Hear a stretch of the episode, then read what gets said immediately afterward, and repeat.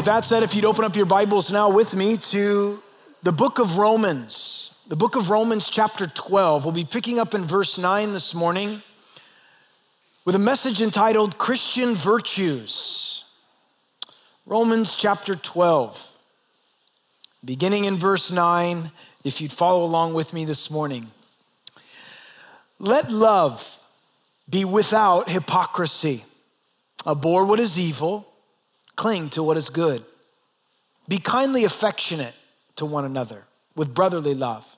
In honor, give preference to one another, not lagging in diligence, but fervent in spirit, serving the Lord, rejoicing in hope, patient in tribulation, steadfast in prayer, distributing to the needs of the saints, given to hospitality. Shall we pray together? Heavenly Father, we do thank you this morning for your word, and we realize, Lord, that these virtues that are found, Lord, are seen certainly in the person of Christ, and we want them to be visible in our own lives. So teach us today what it is, Lord, to walk with you, to live for you, that people would see Jesus in us, Lord. We thank you in Jesus' name. Amen. Within the first 11 chapters of this epistle to the Romans, you know that the Apostle Paul has presented some of the most profound doctrines of the Christian faith. He revealed our destitute condition before Christ, that we were lost, that we were dead in trespasses and sins. And then he revealed the saving work of Jesus Christ in his death and his resurrection, his work on the cross, and how he has provided for us salvation, redemption, and justification by faith. But when you come to the 12th chapter, Paul now exhorts and encourages us how to live in light of what Jesus has done.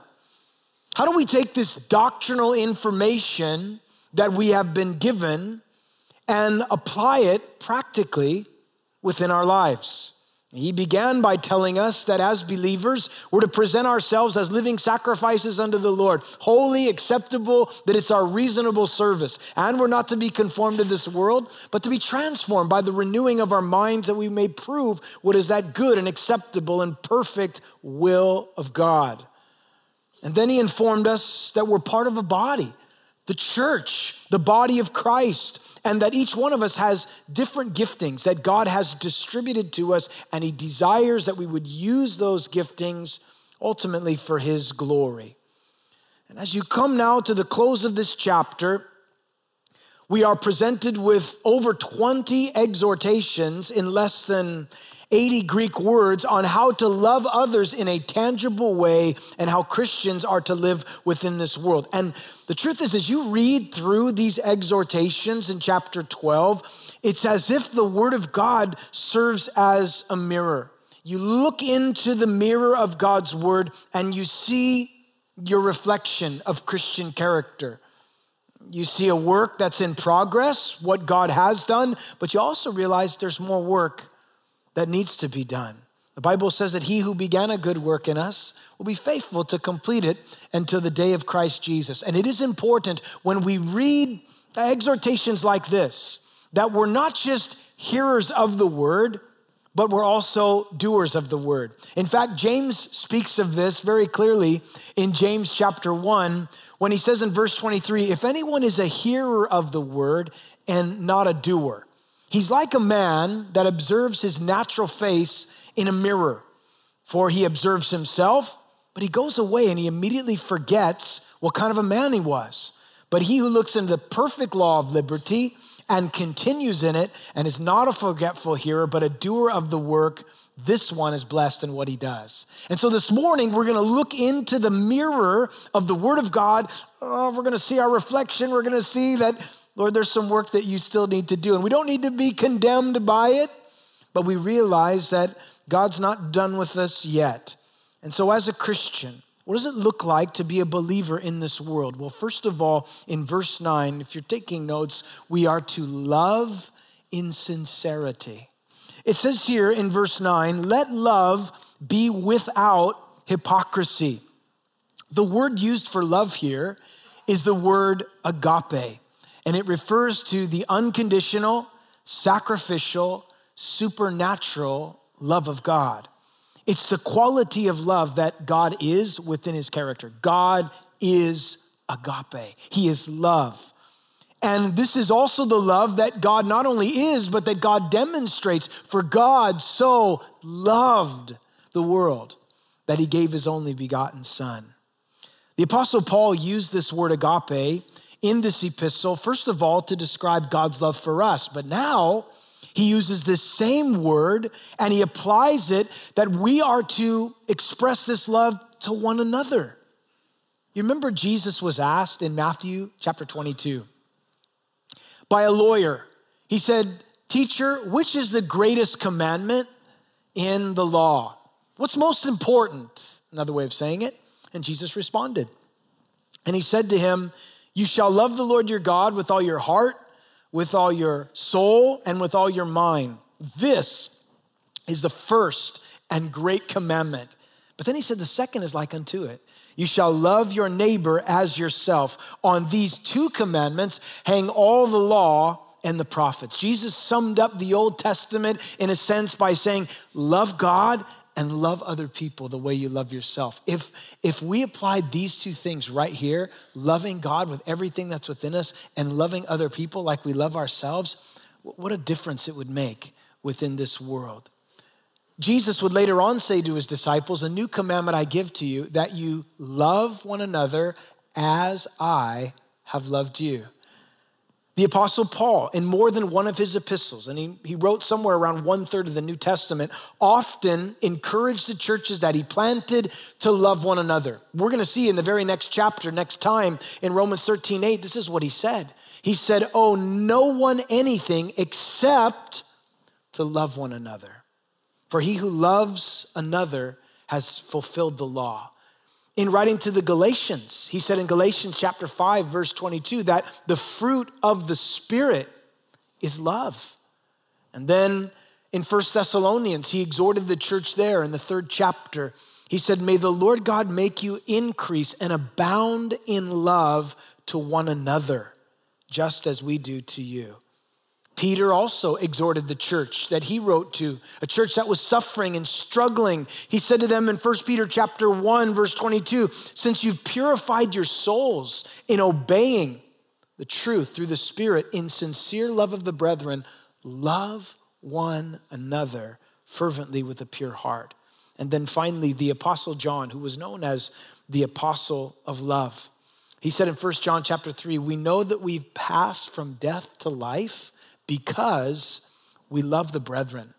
He who does not love his brother abides in death. So here you have this love that Jesus spoke of, this love that Jesus demonstrated, the love that Paul wrote about, that Peter and John exhorted the churches to apply. It's a kind of love that minuses hypocrisy. There's no hypocrisy, there's only sincerity. And the word hypocrisy simply means a play actor, it means somebody who pretends to love someone else. They, they love in word only, but they don't love in action. But love that is agape is not only something that is said, but it is something that is demonstrated. And folks, this is the kind of love that the body of Christ needs the love of Christ. Jesus said, This is how the world's gonna know that you're my disciples by the love that you have for one another. And the, the question is, do we love one another? Do we only love those people that love us? Do we do we feign love for one another or do we really love one another? Is it with sincerity? Because it should be. I think of those in scripture as examples who did not love in sincerity. One example to me would be that of Judas.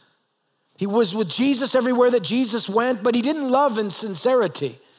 I also think of one of Paul's associates whose name was Demas, a fellow laborer who later on, Paul said, Demas has forsaken me, having loved this present world. Folks, listen, one of the virtues that needs to be seen in the child of God is love. It's love. And this is something that the Spirit of God does within us as we yield to the Lord. The fruit of the Spirit is love. So, the first thing, love in sincerity. But a second characteristic or virtue that is to mark the child of God is that we are not only to love in sincerity, but to live morally. It says here, abhor what is evil and cling to what is good. In the Old Testament, the prophet Isaiah declared in Isaiah chapter 5, in verse 20, he said, Woe to those who call evil good and good evil, who put darkness for light and light for darkness. How applicable this is even to us today in our own culture. We find people calling that which is good evil and that which is evil good.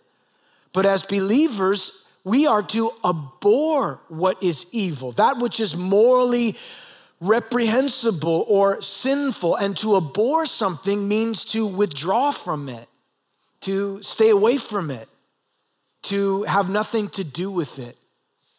Sometimes in the church, we find it easy to be critical of the world and its evil practices. And we should abhor it. That's what the Bible says. But at the same time, how can we, as the church of Jesus Christ, point out and disapprove of that which the world engages in if we're practicing the exact same thing?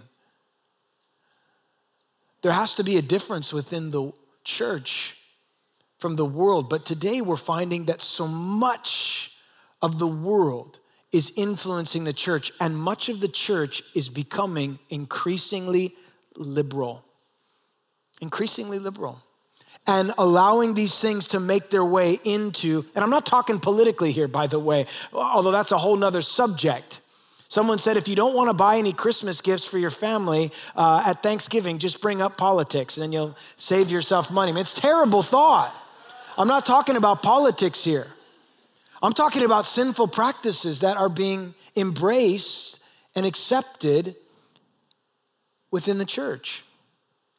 In Psalm 34, we're exhorted to depart from evil and do good. The Bible says in Proverbs chapter 3, fear the Lord and turn away from evil. It says in 1 Peter chapter 2 verse 11, abstain from fleshly lusts which war against the soul. Folks, as a Christian living in an immoral world, we're to live moral lives have a walk that is worthy of Jesus Christ. I think of the Old Testament example of Daniel coming into idolatrous, immoral Babylon as a young man. And it says that when he came into Babylon that he had purposed in his heart that he wouldn't defile himself with the delicacies of the pagan king. That's the same resolve and determination that we need to have as children of God in this world. We are definitely in this world but we're not of this world. There has to be some kind of difference. And one of the ways in which that is seen is if we are living moral lives. We abhor what is evil, we turn from what is evil. The problem is, in many ways, we've become so desensitized and the lines are so blurred, we can't discern between what is evil and what is right. So, how are we able to do that? That takes us back to Romans chapter 12, where it says not to be conformed to this world, but, but have your mind renewed by the Spirit of God. I need the proper mentality to see things clearly. The danger is that we embrace the lie that the world presents us with. And the lie is this that what the Bible says is sinful or wrong is actually okay and acceptable. And the world says if you disapprove of that, then you're unloving, you're hateful, you're judgmental, or you're intolerant. God is love. But just because God is love does not mean that he approves of those things that are evil. Jesus said in Luke chapter 16, verse 15, For what is highly esteemed among men is an abomination in the sight of God. We're called to live upright, moral lives, not immoral. And one way in which we do that is we not only abhor what is evil, but you'll notice in that same verse, it says we cling to what is good. And the word for cling there, it's that same word that's used of married couples when it speaks of being glued together. The two shall become one. It's, it's a similar word. It, it means to be connected to, to unite with, to fasten yourself to that which is good. As you resist what is evil and you, you rather you cling, you hold on to what is good. And you say, well, what is good? How am I able to discern what's good? Well, in Philippians chapter 4, I believe that we have insight as to what heaven considers to be good. Here's what it says Finally, brethren, whatever things are true, whatever things are noble, whatever things are just, whatever things are pure, whatever things are lovely, whatever things are of good report, if there is anything, uh, any virtue, if there's anything praiseworthy, meditate on these things. That's what's good right there. That's, that's the standard. The things which you learned and you received and you saw in me, these do, and the God of peace will be with you. That's what's good. In First Thessalonians, Paul said to the church, examine everything carefully, hold fast to that which is good, and abstain from every form of evil. We ask ourselves the question in light of these first two exhortations Am I loving people sincerely?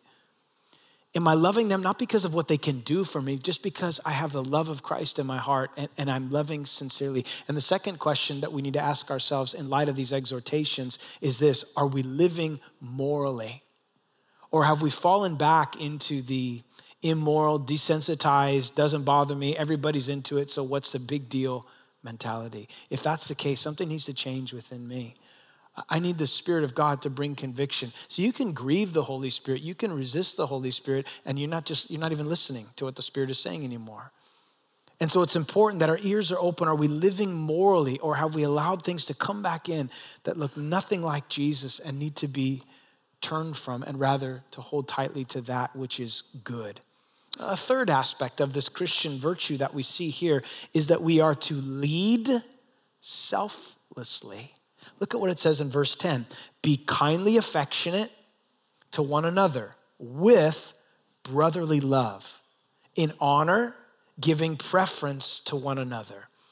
The word that Paul uses for affectionate is a word that speaks of a family kind of love a love that you have between family members. Listen, folks, we are part of, although we don't all have the same last name, if you're a Christian, you're part of a family. It's a family of God. And thus we are to treat one another as brothers, as sisters in Christ, with respect, with honor. In fact, it says here, honor and give preference. And that word for preference means to take the lead, to lead the way and show genuine appreciation and admiration for fellow believers by putting them first, preferring somebody before yourself. Again, this is not natural. The natural tendency is to prefer myself before anyone else, to put myself in the position of first rather than allow someone else to have that place. But in the body of Christ, this is something that is to be seen. These are Christ like virtues, leading the way selflessly, preferring one another, giving preference. And this is something that doesn't just happen in the church, but it's also something that's to happen in the home. Are you preferring your husband, ladies? Men, are you preferring your wife before yourself? Are you placing their needs above your own? Do we live sacrificially? Do we lead by example in that way? Often trouble can start in the church or in homes when we are concerned with our rights, our privileges, my thing, my time, me time. Isn't that a popular phrase? What are you doing? Having some me time. Who, who, who started that? I don't know. But it's something that people are into. We just, it's just a, it's just verbiage that we use. No, I'm just, hey, listen, I'm having some me time right now. I mean, it just sounds so selfish, doesn't it? But we say it. Listen, here's what the Bible says Philippians chapter 2, verse 3.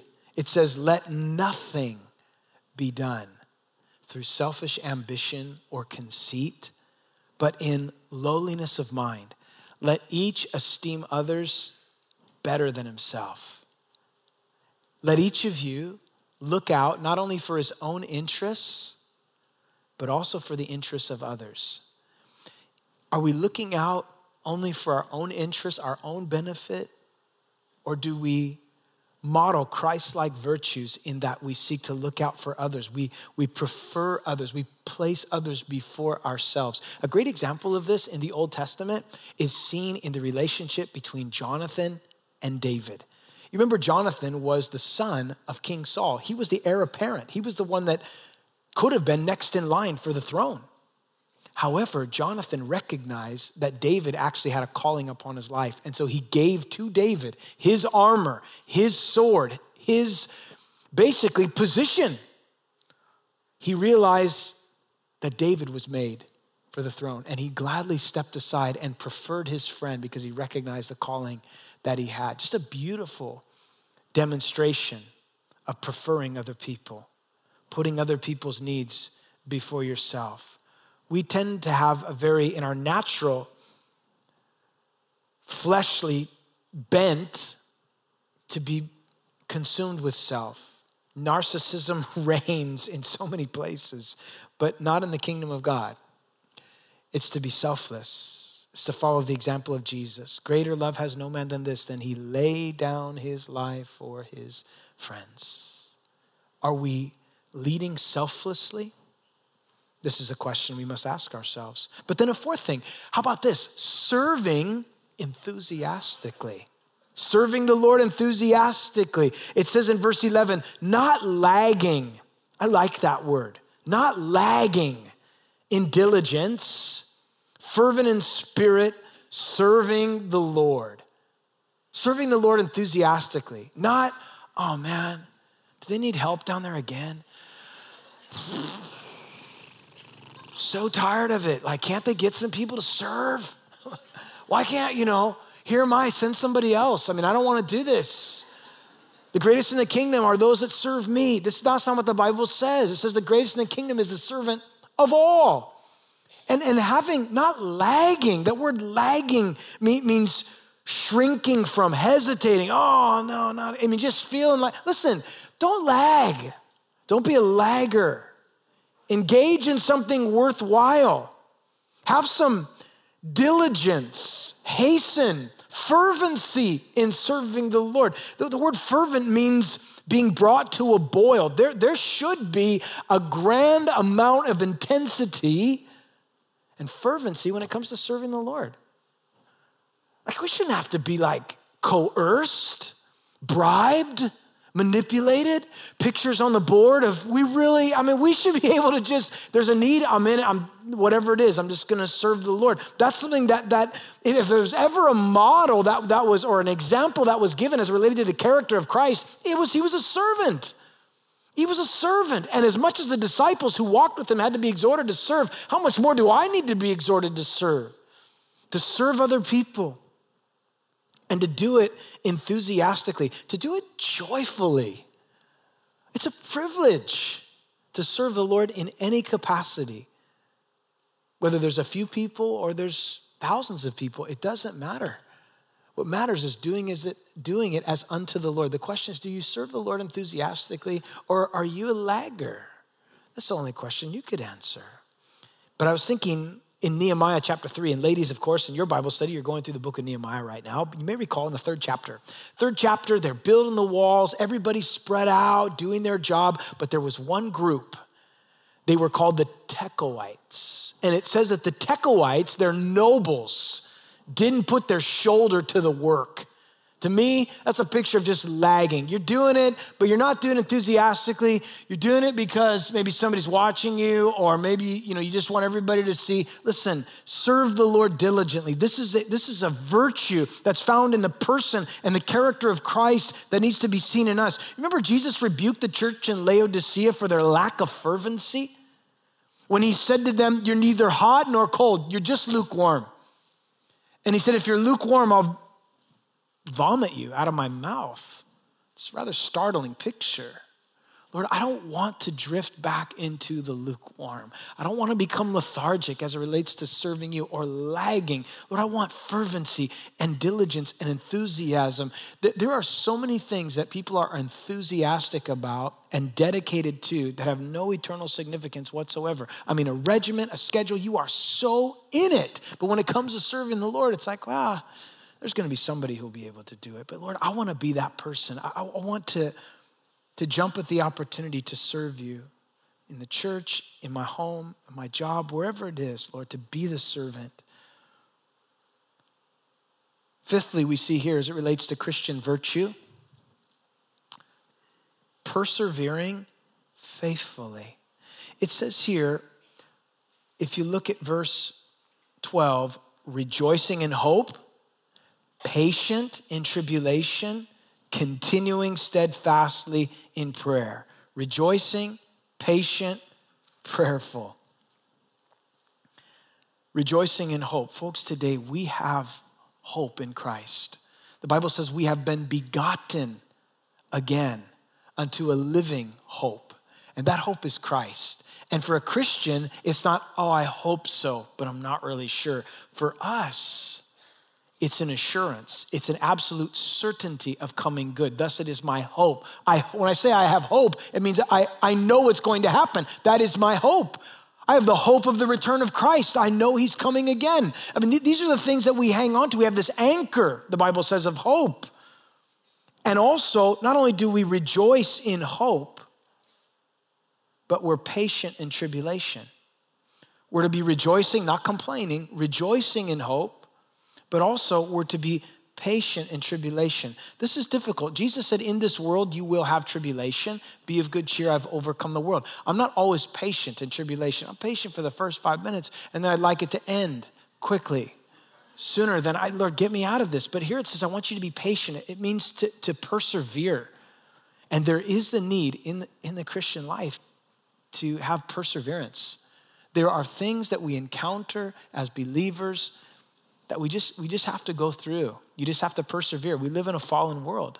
And I'm not saying it's easy, it actually can be very difficult. And there's some people in our fellowship right now, people who are in the hospital suffering through cancer, people who have been in recent accidents almost. I mean, there's been some just some tragic prayer requests that have been coming through the prayer chain recently of people who are enduring great hardship and they're patiently, steadfastly making their way through by the grace of God. And also, not only rejoicing, patient, but being steadfast in prayer. The Bible says that men ought always to pray, lifting up holy hands. The Bible says we're to pray and to believe when we pray. That we, if we ask anything according to his will, we know that he hears us. And we know that he hears us. We know that we have the things that we've asked of. To pray without ceasing. Jesus said, Ask, and it will be given to you. Seek and you will find. Knock and the door will be open unto you. The Bible tells us in the book of James that Elijah was a man of like passions, just like us, and yet he prayed and it didn't rain, and then he prayed again and it rained. There, there is the, the need to develop and to grow in the area of prayer, communicating with God. Think about the privilege that we have to communicate with the God who created the universe anytime we desire, from any place we are, and He hears us and He responds. How important, how impactful, how powerful is prayer? I think sometimes we forget and we think it's the last resort. Man, I've tried everything. What's left? Man, we should pray. You should start there. Last night, someone came to church and they said, uh, I have in my hand, there's, I have a, a bone that is dead. I'm like, I didn't know that was possible to have a dead bone. I'd never heard of that before.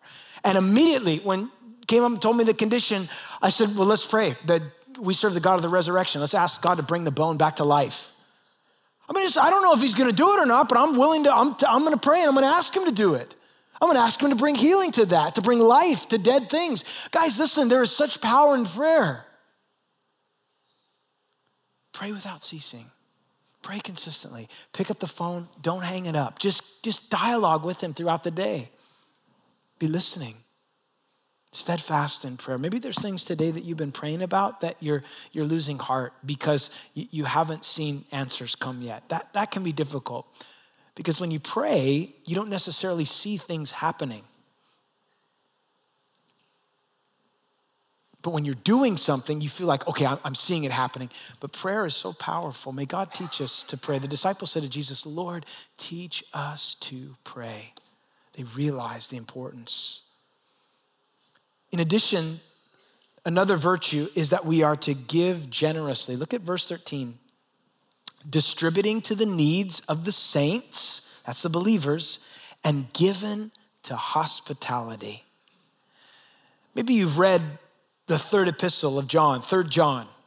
And you remember in the beginning of that epistle that John commends an individual in the church whose name was Gaius.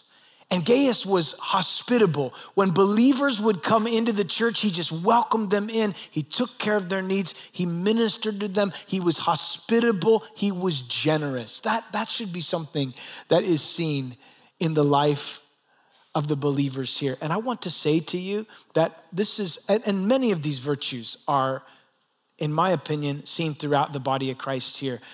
And this is one of them as well the generosity of the believers, whether it's seen in shoe boxes being put together. I think we're somewhere around 15, I mean, we're close to 1,500 shoe boxes that have been put together by our church here, which is a blessing. In addition to that, ministering to the needs of the military and, and meeting every single need that was on the list, and above and beyond that, thinking about the families that we have adopted here in the neighborhood, people just stepping forward and, and willing to, to be generous and to help and to assist to, to, to know, for me personally, to know that because of this fellowship right here, this church, that needs are being met around the world.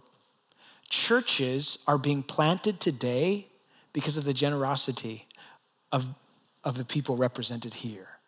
Children will be fed today because of the generosity of people here. Hospitals will be able to have internet to get information that they need quickly because of the generosity of people here. I mean, I, I, could go on and on and on. This little fellowship, as it were, is reaching and meeting needs not only here locally, but around the world. And it's a testament to God's faithfulness and fruit to your account. God bless you for that, serving the Lord in that way. The Bible encourages us as it relates to hospitality. Hebrews chapter 13, verse 2 says this. This is a great verse.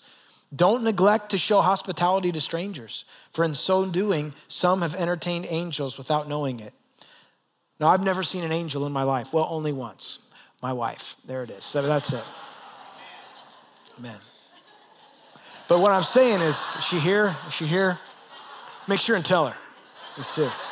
Anyway,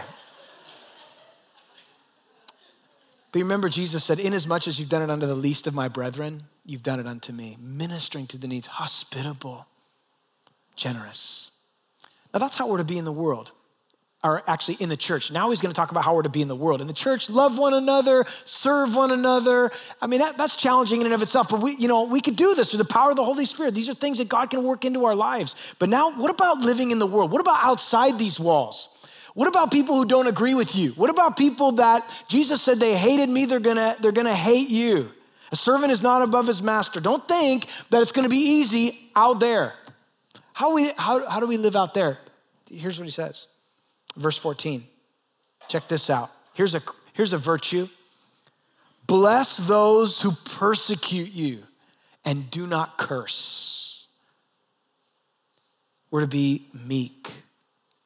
Bible says, Blessed are the meek, for they shall inherit the earth. We think, meek, I can't be meek. I can't let people persecute me and walk over me.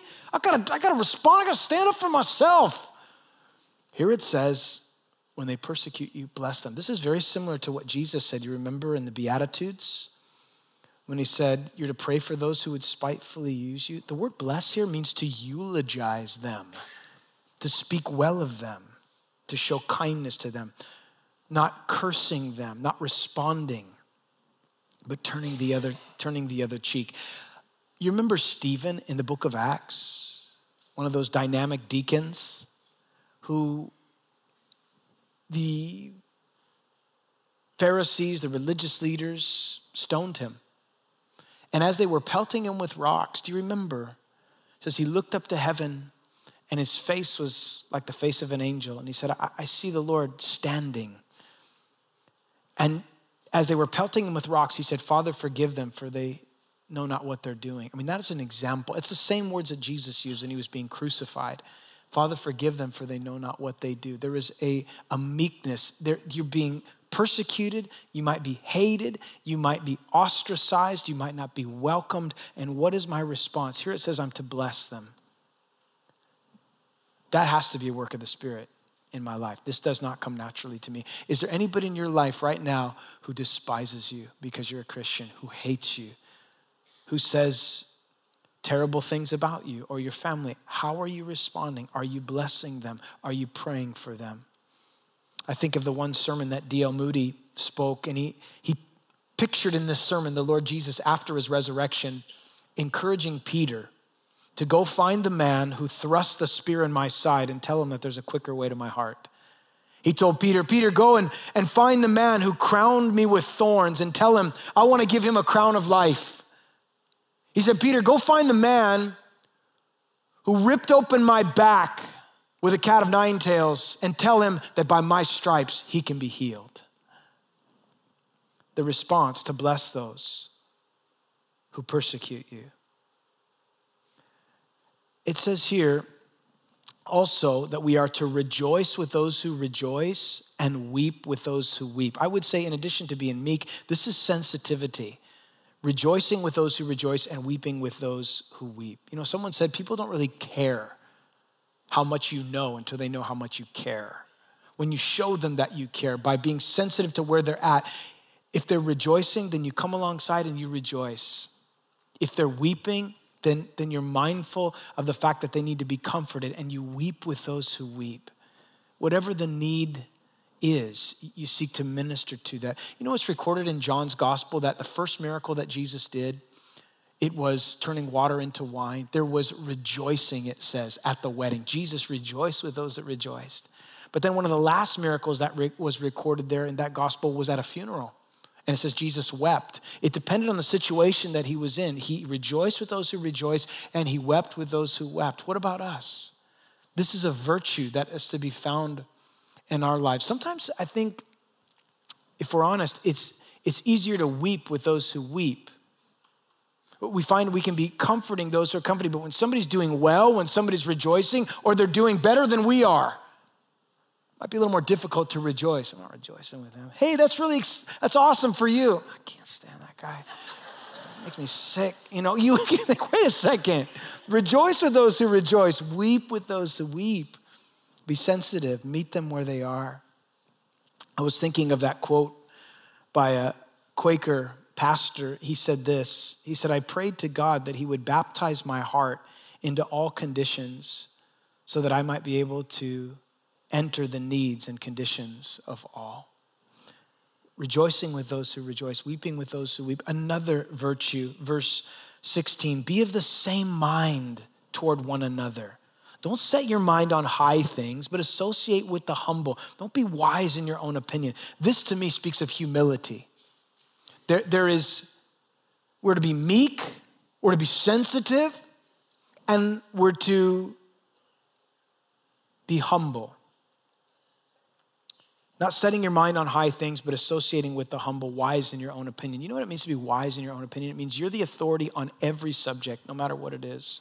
You, you are, you know everything, or you think you do. And every conversation, you have to have the last word. That's interesting you say that. You know, in my experience, and that's, you just, every, everything, what you know everything? It's hard to be around people that think they know everything. Don't be wise in your own opinion. Be humble. Maybe do a little more listening and not so much talking. Humility goes a long way.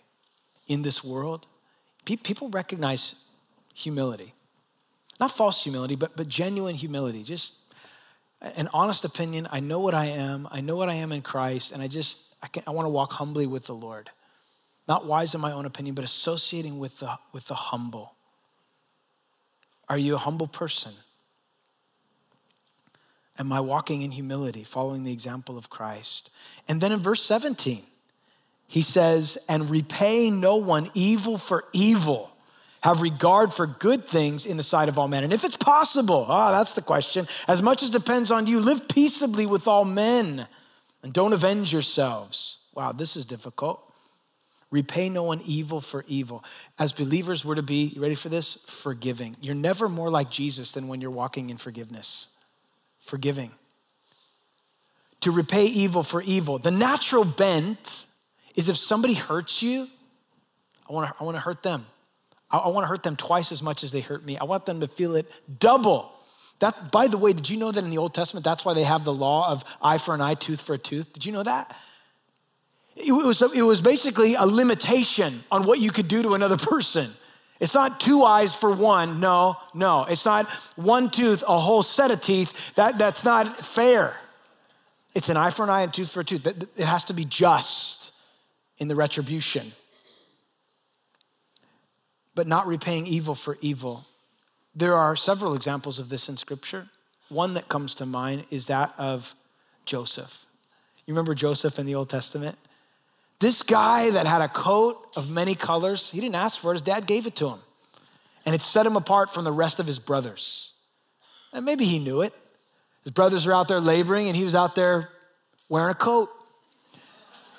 They hated him. And not only did he have a coat, but he also had dreams. And he told his brothers his dreams. And his dreams, well, they included his brothers bowing down to him. So I could see how there could be a problem there and they hated him. And so you remember what happened in Genesis. They took him and they threw him into a pit. And then rather than kill him, they sold him as a slave. And he was taken away from them. Went into, he became a slave and he ended up in Potiphar's house. And God still was, the Bible says repeatedly, the Lord was with Joseph, the Lord was with Joseph. And even in Potiphar's house, the Lord was with him. But then he was lied about and you remember that he was placed into prison, and the Lord was with Joseph in the prison. And then one day, everything changed. And I mean, everything changed. The tables turned, and his brothers who had sold him into slavery, now they hit a famine, and he had been elevated to the second most powerful ruler in the world. And it just so happened that one day his brothers show up in Egypt looking for food, and he recognized them, but they didn't recognize him. Here was the opportunity of all opportunities, poetic justice. I am going to wreck these guys. yeah, that's the opportunity that he had, but he didn't. In fact, Jacob, when he was pronouncing blessing on his sons prior to his death, he was speaking about Joseph. It's right around Genesis 49. And in Genesis he was saying that Joseph, I'll give you the picture, that his brothers were archers and they fired at him, and yet it says that the hands of Joseph were made strong. It's a picture that is given to us that Joseph's brothers were the ones that fired multiple arrows and wounded Joseph. But when Joseph had the opportunity to fire back, it's as if the Lord's hands came over the top of Joseph's and restrained him from repaying evil for evil. And his brothers were concerned about it. If you read the narrative, you'll find that they would say, Hey, um, Joe, just want to make sure we're cool because uh, dad said, you know, he, before he died that you were going to, and we don't want to make, is everything okay? We're sorry. You know, and Joseph, he constantly was reassuring his brothers, Hey, listen, what you intended for evil, God has used for good. He forgave them. He did not repay evil for evil. Who in your life has hurt you? Here's another question Who have you hurt? Are you trying to repay them evil for evil? Are you plotting right now? Oh man, you wait. Christmas is coming. I'm going to stick it to them. They're not going to see their kids. See how they feel then. Are you repaying evil for evil? Or are you regarding good things in the sight of all men? It says, Beloved, don't avenge yourselves, give place to wrath. Because vengeance is mine, I will repay, says the Lord. Vengeance isn't to be put in my hands. It's something that the Lord does, and He's supposed to take care of them, and He promises that He will. And He, he adds here in verse 20, therefore, if your enemy is hungry, feed him. If he's thirsty, give him a drink. For in so doing, you will heap coals of fire on his head. You're like, yes, I knew there was a something. So if I feed him and I give him a drink of water, God will burn him. Is that what that says? Ah, I've been doing it wrong. No, it's not, it doesn't mean they're gonna, what it means is prayerfully as you are doing the opposite of what's expected, man, the, the Lord's gonna be working in their life. Don't, over, don't be overcome by evil, it says, but overcome evil with good. We, we can't overcome evil with evil, but we can overcome evil with good. You know what's amazing to me about all of these Christian virtues that are mentioned here in verses 9 through 21? And it just dawned on me again. I mean, I know it, but, but as I was reading it again, I realized that these were written to believers in Jesus Christ. These are Christians that are being exhorted to do these things, which implies that some of them obviously must have been struggling with these areas. And so Paul is reminding them hey, listen, this, this, this is how, this, you know what it's like in the world, but this is how it's to be for you as a child of God. These are the virtues that are to mark your life as a follower of Jesus. This is what it looks like to live a Christian life. And as I look at this, like we said at the beginning, I'm looking into the mirror and I'm seeing my reflection and I'm asking myself the question Am, am I loving in sincerity or with hypocrisy? Am I abhorring what is evil and clinging to what is good, or am I drifting back into carnal and, and becoming more liberal in my thinking? Am I allowing the world to mold and shape my mentality or the Word of God? Um, am I kindly affectionate with brotherly love? Do I give preference to people? Do I put other people's needs before my own? Or do I put myself first? Do I put my wife first? Do I put me first? Um, am I lagging in diligence? Or am I fervent serving the Lord? Do, am I rejoicing or am I complaining about everything? Or am I rejoicing in hope?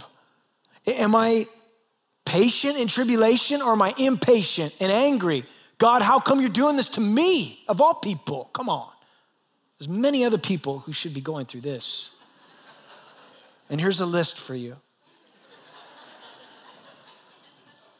Or am I continuing steadfastly in prayer? Am, am I just, I keep, I want to persevere in prayer. I'm going to keep praying. Um, Am I distributing to the needs of the saints? Am I, am I given to hospitality? Am I blessing people who are persecuting me? Or am I responding with anger?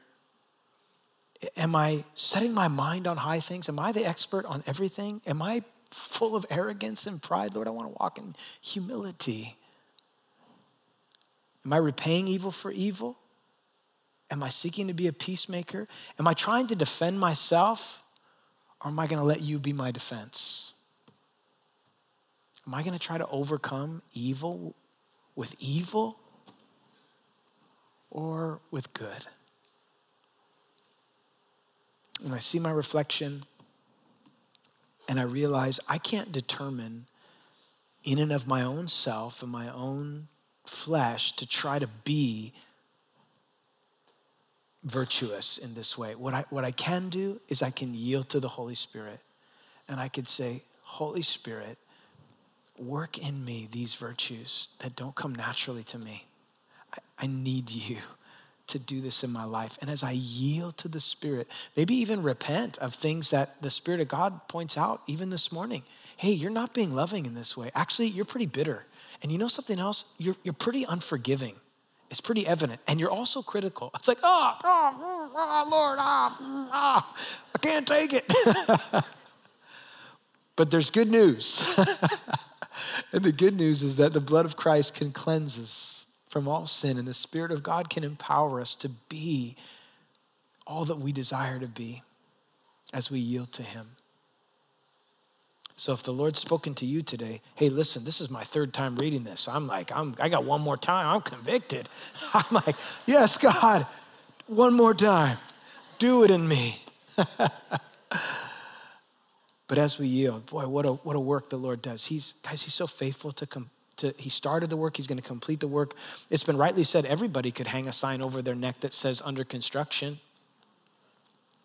Step back, keep away deep hole, stay back. I mean, it's just all of us are like that.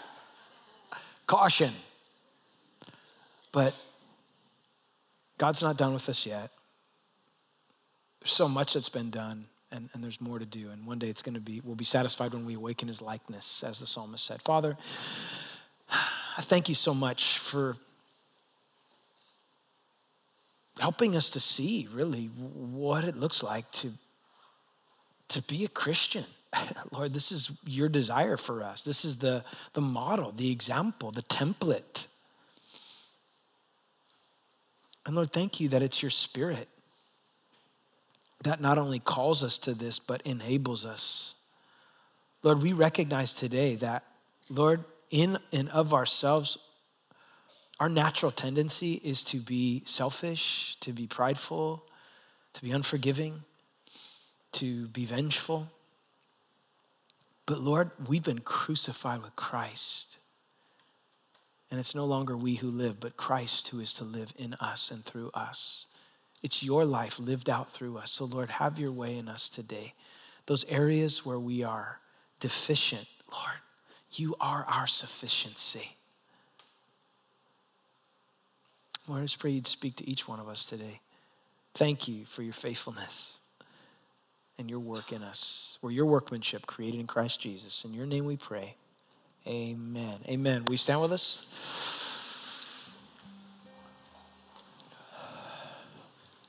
So this week, hey, you'll have plenty of opportunity to allow the Lord to work these virtues into your life. You'll have opportunity today before you leave the parking lot. I guarantee it. Don't pull in front of me. Wait a second, I'm supposed to prefer others. if you need prayer today, I encourage you to come up after the service. There'll be those up front that would love to pray with you. We'll be here. Any needs that you might have. If you're not a Christian today, if you simply know about Jesus, but you really don't know Jesus, friend, please, please do not leave. This isn't just some happy pep talk. This is, this is real life. And, and this is something that Jesus said that He is the way, the truth, and the life. There's a real heaven, there's a real hell. And Jesus died that you never have to go to hell. He offers you eternal life, forgiveness of sins. If you want a new life in Christ, do not leave today without praying to receive him, your life will never be the same. And this room is full of people whose lives have been transformed by the gospel. And God wants to do that work in your life today. If you're at the end of yourself, well, that's when you come to the beginning of God's resources. And I pray that, that you're there so that God can do a new work in your life. So may the Lord bless you and keep you in Jesus' name.